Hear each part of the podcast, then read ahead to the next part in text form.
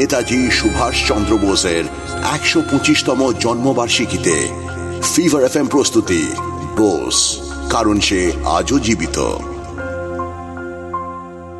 প্রফুল্লচন্দ্র রায় সুভাষচন্দ্র বসু এবং অন্যান্য স্বেচ্ছাসেবকদের অদম্য স্পৃহার সামনে নতজানু হতে হয়েছিল প্রকৃতিকেও।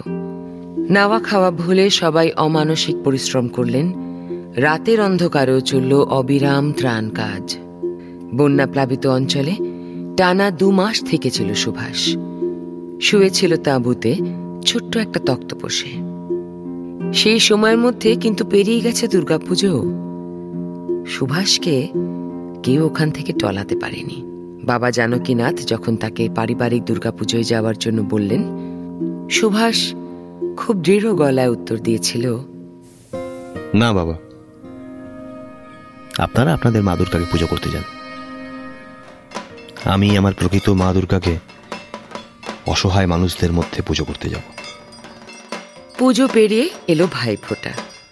সকাল সকাল বগুড়ায় হরিপুরের জমিদার বাড়ি থেকে এলো প্রচুর দই, ক্ষীর, মিষ্টির হাড়ি, সঙ্গে খই, মুরকি, মাওয়া কলা, আরও কত কি। জমিদার বাড়ির মেয়েরা ভাইফোঁটা উপলক্ষে সুভাষ ও স্বেচ্ছাসেবকদের জন্য ওইসব খাবার পাঠিয়েছিল।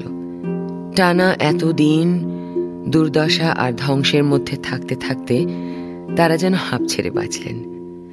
আর এতদিন বাড়ি থেকে দূরে এমন একটা পরিবেশে থাকতে থাকতে কেউ যদি এক পরশ ভালোবাসা আপনার দিকে পাঠিয়ে দেয়?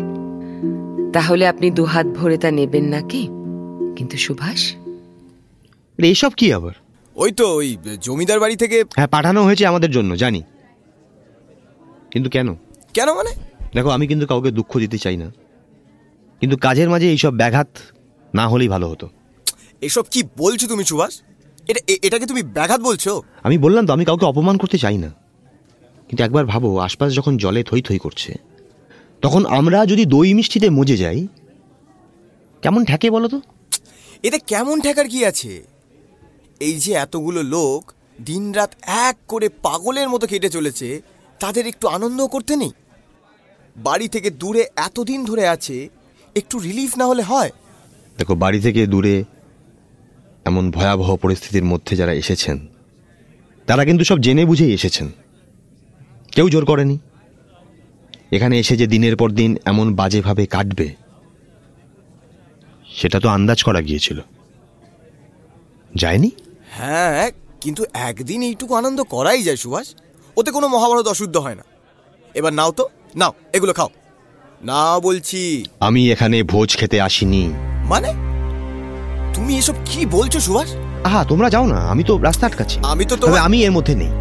কিন্তু আমার এমন হলে আমি নিজে গিয়ে ওদের কাছে জানিয়ে দিয়ে আসব আমার না খাওয়ার কারণ সুভাষ আমি তোমার কোনো কাণ্ডই আজকাল বুঝে উঠতে পারি না কেন আমাকে না বোঝার কি হলো?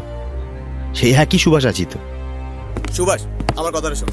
সুভাষ সুভাষ এই গট গট করে কোথায় চললে সেটা তো বলো। যেখানে আমার বেশি দরকার এখন। মানে? অসহায়দের পাশে। তোমরা এসো না ধীরে সুস্থে এসো। আমি এগোই। অনেক দেরি হয়ে গেল। আরে আরে আমরাও তো আসব নাকি? আরে সুভাষ দাঁড়াও একটু। না গো আমি বেরিয়ে পড়ি। আজ কিছু স্বাস্থ্যকেন্দ্র দেখতে যাওয়ার ইচ্ছে আছে।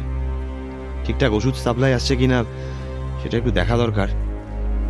নইলে একটা কিছু ব্যবস্থা তো আমাদের করতে হবে। আমি বেরিয়ে পড়ি। আর এই দই এই দই দই মিষ্টিগুলো? আহ, একটু মুখে তুলবে না? আচ্ছা একটা কাজ করো ওগুলো আমাকে না একটু ওগুলো আমাকে বেঁধে দাও তো ভালো করে। স্বাস্থ্যকেন্দ্রের বাচ্চাগুলো খেলে খুশি হবে। শুনলেন সুভাষের কথা? সর্বক্ষণ একটা মানুষ কেবলই অন্যদের জন্য ভেবে চলেছে।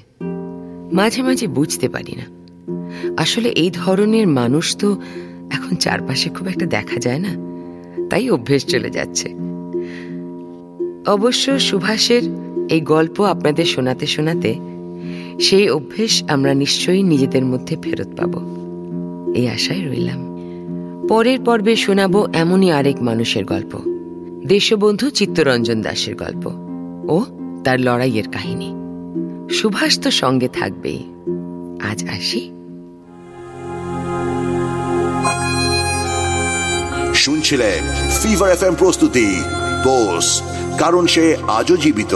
অভিনয়ে প্রয়াত সৌমিত্র চট্টোপাধ্যায়, ঋত্বিক চক্রবর্তী শিলাজিৎ মজুমদার, রজতাভ দত্ত, বিশ্বজিৎ চক্রবর্তী আর নারেশনে রূপা গাঙ্গুলি পরবর্তী এপিসোড শোনো আগামীকাল ঠিক সন্ধ্যে সাড়ে আটটায়।